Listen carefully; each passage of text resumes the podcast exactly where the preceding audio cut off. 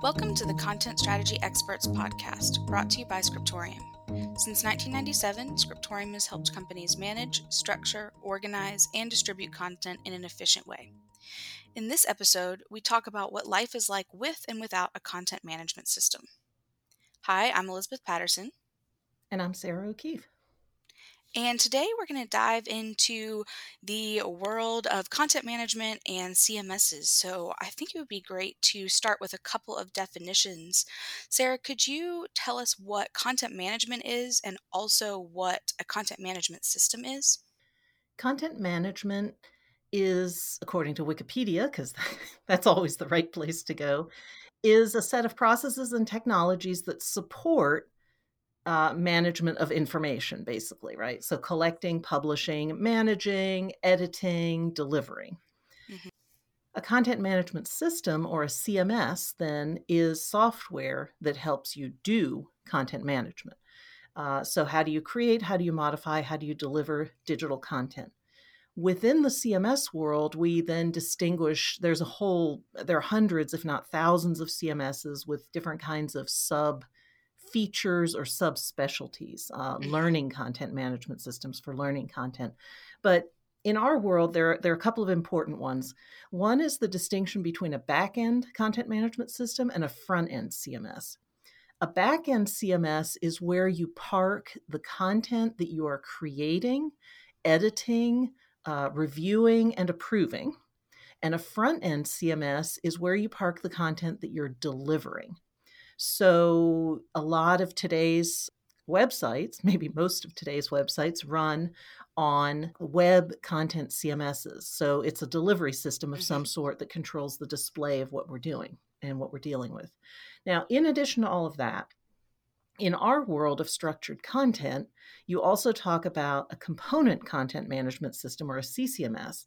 And that is a specialized kind of back end content management system that lets you manage typically XML, but structured hierarchical content. Uh, it typically does not have formatting associated with it. That's the job of the you know the front end delivery system, whatever that may be. Right. Uh, but a CCMS is there to help you manage modular, smart, intelligent XML content if you're involved in any sort of content operation, you know, if you work in content and you have any scale at all, then you know that managing the content that flows through your operation is just an enormous challenge. Uh, keeping track of who's writing what and what's already been written and was this delivered and is it up to date and when is the next time that we have to update it and when does it expire this this thing should go away once a certain event happens or after a certain amount of time so a CMS can help you keep track of your content and do a lot of the heavy lifting around um, that sort of governance, but mm-hmm. also mm-hmm. around authoring, delivery, management, you know, all the things. Right. Because there's so much involved when we're talking about content management. Um, and so, really, what I want to talk about today are some of those different things that you are going to deal with when it comes to content management and what those might look like with a CMS or without a CMS. So I think a good place to start would be traceability. This is really important because, you know, especially if you're in a regulated industry, there's a lot of legal stuff associated with that. So we can start with a definition of traceability. So, traceability means that you can connect the change that you're making in your content with the reason that you're making that content change, or possibly with the person that made the content change and the person that approved it. Mm-hmm. So you want the ability, and as you said, especially in a regulated industry, you want the ability to say, hey, somebody reported a mistake in our documents on this date and we we tracked that mistake and then we went over to our content management system or over to our content corpus and we made a change related to this defect that was reported, and then we published it on thus and such date. So, traceability means that you're following that change from the request to the content change that was made, to the approval, to the publishing and delivery, and possibly expiring, you know, the incorrect version that was in there. Now, traceability without a content management system almost certainly means that some very depressed person has a spreadsheet, right? a big spreadsheet. a big spreadsheet. And you know, I've I've said this before, but you know, people say, well, what's the number one, you know, who has the number one market share in content management systems, right? And the answer is Excel. You know, that is the number one way that people manage content. It happens to be a really painful way of doing it. Um, but that that is in fact by far the most common way of doing this, right? So you create a terrible spreadsheet, you track the inbound uh, request, you track who you assigned it to, you track when they made the change, you track when they published the change, and somewhere there's somebody with a full time job of just keeping track of that in the spreadsheet. If you have a content management system, then what you can do is you can embed the request for the update or the correction of the change into the content itself, or you could give the change request, which, you know, if this were software, we'd be talking about sort of bug tracking. You could re- insert that ID into the CMS or into the content itself. And then when you publish, the change request ID is carried along. So when you look at something, you say, How was this paragraph modified? You can trace back to what happened. Uh, why was that paragraph modified? Who modified it? When did they modify it? And also why. So that's traceability. And if you're doing, you know, video game documentation, then traceability is probably not your top priority. Right. But if you're in uh, medical devices or pharma or potentially machinery that people operate and you know can get hurt if they don't operate correctly, you do develop a pretty solid interest in traceability. Right. And speaking from someone who has plenty of past experience with spreadsheets, it's really easy to make mistakes when you've got a really long spreadsheet. Um, and so when we're talking about the medical industry, that can be very problematic when people's lives are at stake. Right. And and in addition to that, it's just mind numbing, right? Mm-hmm. Computers are really, really good at keeping track of stuff like this, and humans are really, really bad at it. So let the computer do it. I mean, I just right. don't have any interest in having to manage, you know, the monster spreadsheet of death. I don't want to. Right. Work smarter, not harder. Exactly. So let's talk some about collaboration because when you're working in any team, you're going to have to collaborate, or if you want to be successful, you're going to have to collaborate. When you have a team with multiple writers, things can get confusing if you don't have the right processes in place. What might collaboration look like with and without that CMS? I think probably all of us in in in days past have worked in organizations where the collaboration process was literally that you would say, "Oh, I need to update this piece of content." And you would pop up from your cube and kind of yell at the people in the cubes around you and say, Hey, is anybody working on XYZ document? And they would all say, Nope, you're good. You can go work on it.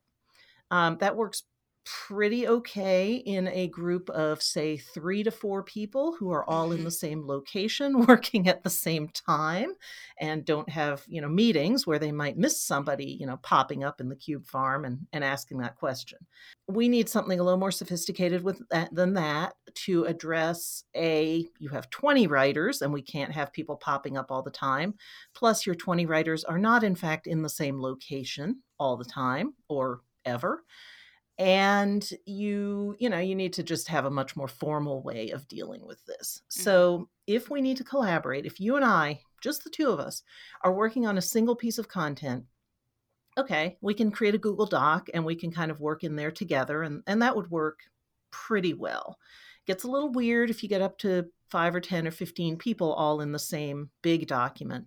At that point, you start thinking about, like, oh, hey, Elizabeth, why don't you take, you know, section one and I'll take section two, and then we'll put them together later, right? We sort of chunk it down. Or I'm working on a white paper and you're working on a white paper, or we're working on two different articles. Okay, well, now we have to think about I want to make sure that the changes that you make are reflected in my document. And by that, I mean whatever word choices you make or terminology that you choose, we need to be consistent about that. You might have written a really great product description, which I want to use in my document, and I don't want to copy and paste because later you're going to go back and change the product description and update it and correct it. And I just want that to cascade into my document. Right. So the collaboration becomes partly how do we author consistently? How do we establish a consistent voice and tone? How do we make sure our terminology is aligned? And there's Uh, not so much the content management system itself, but some of the things that you can layer on top of that.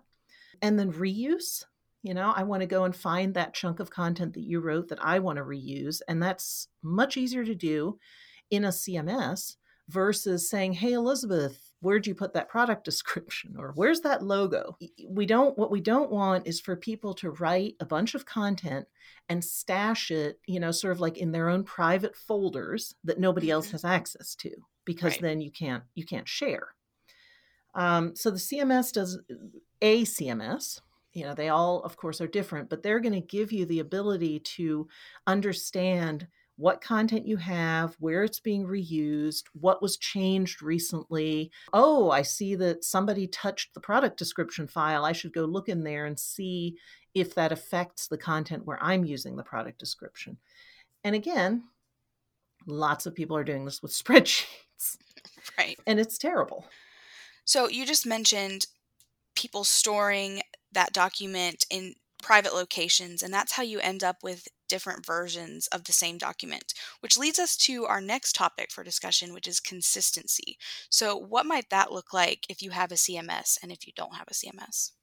So, versioning is a key part of that, right? If I can just be consistent about using the same bio for a person, you know, every time I, I publish a, a blog post, let's say, from one of our coworkers, we want to make sure that the same bio appears at the bottom of that page. We don't want to copy and paste the bio in there a million times. What we want to do is just tell the CMS, stick the bio at the end of every single blog post written by Bill. Right. Okay. So, and then that's updated, of course, in a central location. And if you update it, the older posts get the updated bio, that type of thing. So you have some pretty straightforward uh, version control over your content. Also, uh, I mentioned terminology. So, you know, using the same words to mean the same things across all your documents. Terminology management is theoretically possible without a CMS, but in practice, um, it's one of the things that people very often integrate into a CMS build. And then there are two other things um, which kind of have to do with formatting consistency. So, um, if you think about just pushing content, you know, you want to publish a document or an article or a book or whatever. Uh, you want to have some formatting consistency. You want all your notes to look the same. You want all your warnings to look the same. You want all of your little summary paragraphs at the beginning to look the same. hmm Because if they don't, you make life much harder for the person who's reading the document, right? I mean, if I read a magazine article, I kind of slowly learn that you know the byline for that author is always at the end of the document. Right. Those kinds of things. With CMSs, now the ones that we work with, the component CMSs, pretty much strip off all the formatting and apply that upon delivery. So that gives you a really actually rigorous degree of consistency in terms of formatting. hmm But even a an unstructured, more of a web CMS does have the ability to have template based publishing. So you have a magazine article template, or you have a blog post template, or you have a knowledge base article template. And that means that your document formatting, when you deliver it, is going to be consistent. If you live in the non CMS world, in a file based workflow, then you probably know that rebranding happens, right? hmm So your company gets acquired by another one, or you just decide to change your logo, or you decide to change your company name. And you're looking at the set of a thousand or 10,000 or a 100,000 files in some word processing or, you know, page production software, and you have to rebrand them all. You have to go through there and replace all the logos and replace every mention of your product name or your company name with the new one. That lot of work. is, it is crazy expensive. Um, and so we've had cases where actually moving into a, a content management system eh, with all the headaches and all the costs that that entails was justified because it was actually cheaper than going through and rebranding you know thousands of InDesign files one at a time.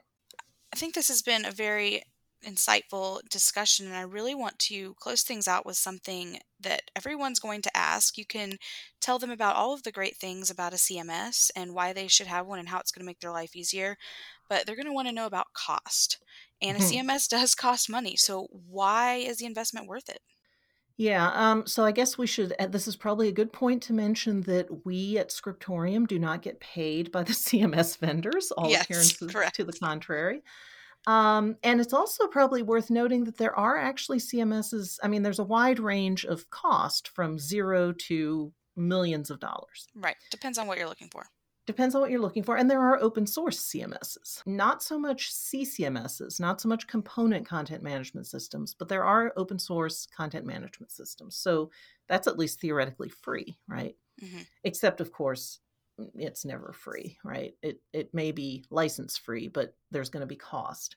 So, is the you know, why is the investment worth it or is the investment worth it? You have to decide by looking at your particular organization whether you need what a CMS will give you. You will get improvements in consistency and automation for formatting and traceability. You can get improvements in translation because you have more consistent content and better workflows. So you can look at those issues, but you have to basically look at those issues and those costs and then decide is the investment in a CMS and, of course, all the pain of getting there worthwhile to get those improvements. Among our customers, the most common justification that we hear for moving into a content management system for the first time, there are basically two. One is mergers. Uh, and I would sort of put rebranding as a, as a sub issue underneath that. hmm But with a merger, what typically happens is that you have two or three or five groups that each have their own content workflow. They they, they were all doing things different ways because they were two or three or five different companies. And what you can do is you can consolidate. Now, you could of course consolidate onto a single, you know, file-based workflow, but usually when you merge, you end up with a much bigger group, right? If you had five groups of 3 people and now you have one group of 15, if you have 15 writers, you can probably justify a CMS on, you know, efficiency alone. Right. So mergers is a big one uh, to allow you to consolidate, uh, consolidate your tool set, not have five different tool sets that you have to support. And then the other one is localization and translation. As your organization gets bigger and has to go global, right? You have to start first it's like oh we're going to have to do spanish and oh we're going to have to do canadian french and oh we're going into europe but we're only going to do like four languages in europe we'll do figs french italian german spanish and then, oh, whoops, we're shipping into Russia and Turkey. And oh, wait, we're going to East Asia. And next thing you know, you have 20 languages. hmm The inefficiencies in a file based workflow on two or three or five or six languages get multiplied, right? Every time you add a language, you add inefficiency or you you duplicate or replicate that inefficiency. So Right. when you have 20 languages, it gets really really painful. So, localization, which means streamline the content development so that the translation workflow goes better, is the other big justification that we see for moving into a content management system. Well, thank you, Sarah. That was a lot of valuable information. Well, thank you. And thank you for listening to the Content Strategy Experts podcast brought to you by Scriptorium. For more information, visit scriptorium.com or check the show notes for relevant links.